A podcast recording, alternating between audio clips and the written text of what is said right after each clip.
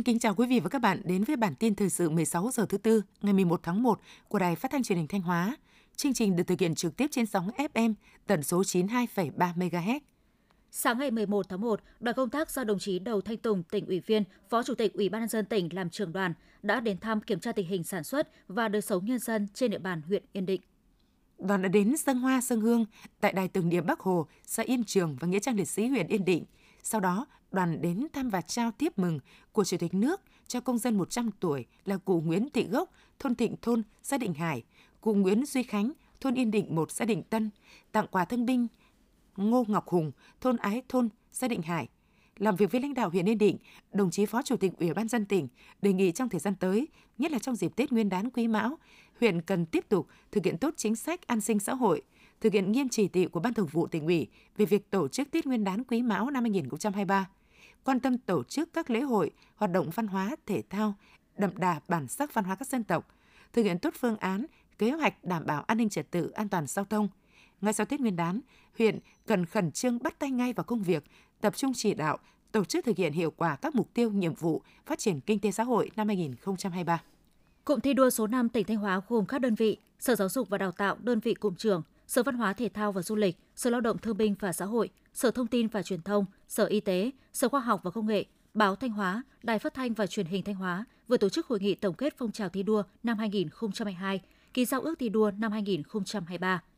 Năm 2022, cụm thi đua số 5 tỉnh Thanh Hóa đã hoàn thành xuất sắc nhiệm vụ, góp phần thực hiện thắng lợi các mục tiêu mà tỉnh đề ra. Hội nghị đã thống nhất chấm điểm năm 2022, trong đó Sở Thông tin và Truyền thông dẫn đầu cụm thi đua, Báo Thanh Hóa xếp hạng nhì, đồng thời bầu Sở Văn hóa Thể thao và Du lịch làm cụm trưởng, Sở Thông tin và Truyền thông làm cụm phó cụm thi đua số 5 năm 2023. Đại diện lãnh đạo các đơn vị trong cụm đã thống nhất nội dung và ký giao ước thi đua năm 2023. Nhân kỷ niệm 93 năm ngày thành lập Đảng Cộng sản Việt Nam mùng 3 tháng 2 năm 1930, mùng 3 tháng 2 năm 2023 và mừng Xuân Quý Mão, huyện Thọ Xuân tổ chức chương trình văn nghệ đặc sắc với sự tham gia của các đơn vị thuộc Cụm 1, Trung đoàn 923, Ban Quản lý Khu Di tích Quốc gia đặc biệt Lam Kinh, Trường Trung học Phổ thông Lam Kinh, Trường Trung học Phổ thông Thọ Xuân 5. Tại chương trình, các đơn vị đã biểu diễn nhiều tiết mục hát múa sôi động với chủ đề ca ngợi Đảng Quang Vinh, Bắc Hồ vĩ đại, ca ngợi quê hương đất nước đổi mới, phát triển. Để kịp có cá bán vào dịp 23 tháng Chạp, từ cuối tháng 7 âm lịch, các hộ dân thị trấn Tân Phong đã bắt đầu thả giống. Sau hơn 4 tháng, cá to khoảng 2 đến 3 ngón tay là vừa đẹp để thu hoạch. Hiện nay thị trấn Tân Phong có hơn 400 hộ gia đình nuôi cá với diện tích 60 hecta, mỗi năm cung cấp cho thị trường khoảng 80 tấn cá chép phục vụ Tết ông công ông táo.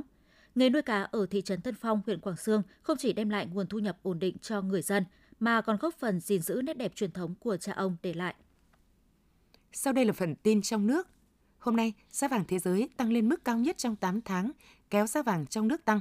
Theo đó, công ty vàng bạc đá quý Sài Gòn niêm yết giá vàng ở mức 66,25 đến 67,07 triệu đồng một lượng mua vào bán ra, tăng 150.000 đồng một lượng ở cả hai chiều mua vào và bán ra so với chốt phiên hôm qua. Tại tập đoàn vàng bạc đá quý Doji, giá vàng SJC giao dịch ở mức 66 đến 66,9 triệu đồng một lượng mua vào bán ra, tăng 100.000 đồng một lượng ở chiều mua vào nhưng không đổi ở chiều bán ra so với chốt phiên hôm qua. Giá vàng SJC tại Bảo Tín Minh Châu giao dịch ở mức 66,08 đến 66,89 triệu đồng một lượng mua vào bán ra, tăng 30.000 đồng một lượng ở chiều mua vào, không đổi ở chiều bán ra so với đóng cửa phiên hôm qua. Ông Nguyễn Tế Hùng, Phó Tri Cục trưởng Tri Cục Hải quan Cửa khẩu Lào Cai, Cục Hải quan tỉnh Lào Cai cho biết, hoạt động xuất nhập khẩu qua cửa khẩu Lào Cai trong 10 ngày đầu năm 2023 tiếp tục có nhiều tín hiệu tích cực. Theo đó, hàng hóa xuất nhập khẩu qua cửa khẩu đường bộ số 2 Kim Thành từ đầu năm 2023 đến nay được thông quan nhanh chóng thuận lợi. Tổng kim ngạch xuất nhập khẩu đạt 18,8 triệu đô la Mỹ, trong đó kim ngạch nhập khẩu đạt 10,9 triệu đô la Mỹ, kim ngạch xuất khẩu đạt 7,9 triệu đô la Mỹ. Trung bình một ngày có khoảng 300 xe hàng xuất khẩu qua cửa khẩu Lào Cai, trong đó có trên 100 xe hàng xuất khẩu. Việt Nam đang nổi lên là thị trường xuất khẩu sữa bột lớn của Hàn Quốc, thay thế thị trường Trung Quốc và thị trường nội địa vốn đang đối mặt với tỷ lệ sinh thấp. Theo số liệu của Tổng cục Hải quan Hàn Quốc, xuất khẩu sữa bột sản xuất tại Hàn Quốc đã đạt 95,86 triệu đô la Mỹ từ tháng 1 đến tháng 11 năm 2022. Đáng chú ý, kim ngạch xuất khẩu sữa bột Hàn Quốc sang Việt Nam đã tăng 2,6 lần trong 6 năm qua, từ 7,58 triệu đô la Mỹ năm 2016 lên 19,54 triệu đô la Mỹ vào năm 2021.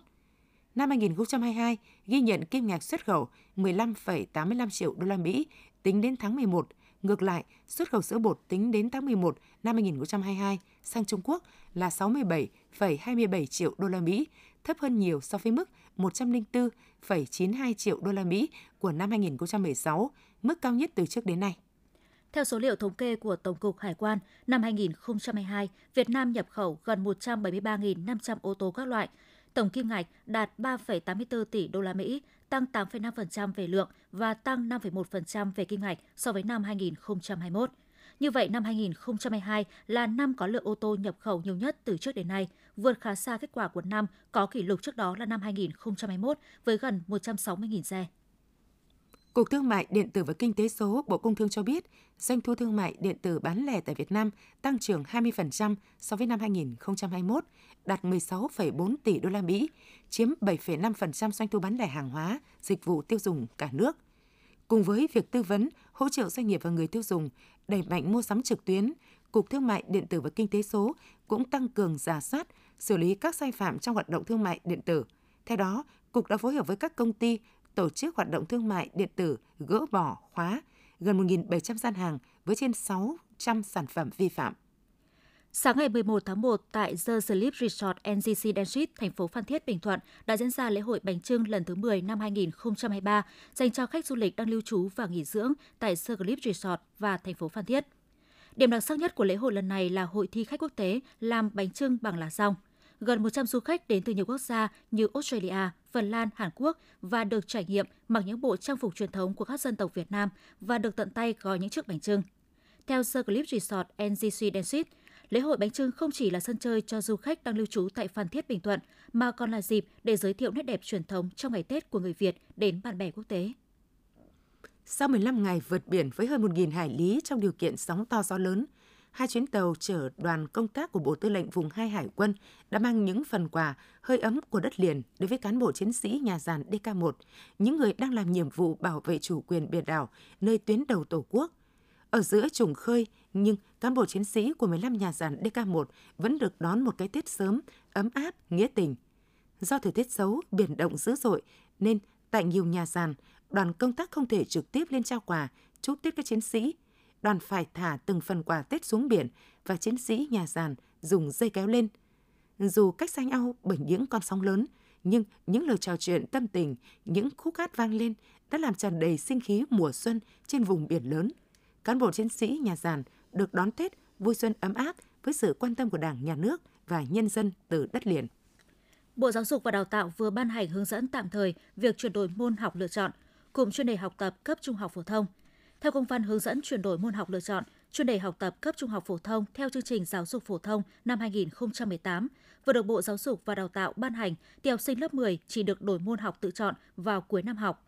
Bộ Giáo dục và Đào tạo yêu cầu việc lựa chọn môn học cụm chuyên đề học tập của học sinh cần giữ ổn định cho đến hết lớp 12. Trong trường hợp đặc biệt, học sinh có nguyện vọng chuyển đổi môn học lựa chọn cụm chuyên đề học tập thì việc chuyển đổi được thực hiện vào cuối năm học để đảm bảo thực hiện kế hoạch giáo dục của nhà trường, quy định về kiểm tra, đánh giá và thời gian để học sinh bổ sung kiến thức, kỹ năng.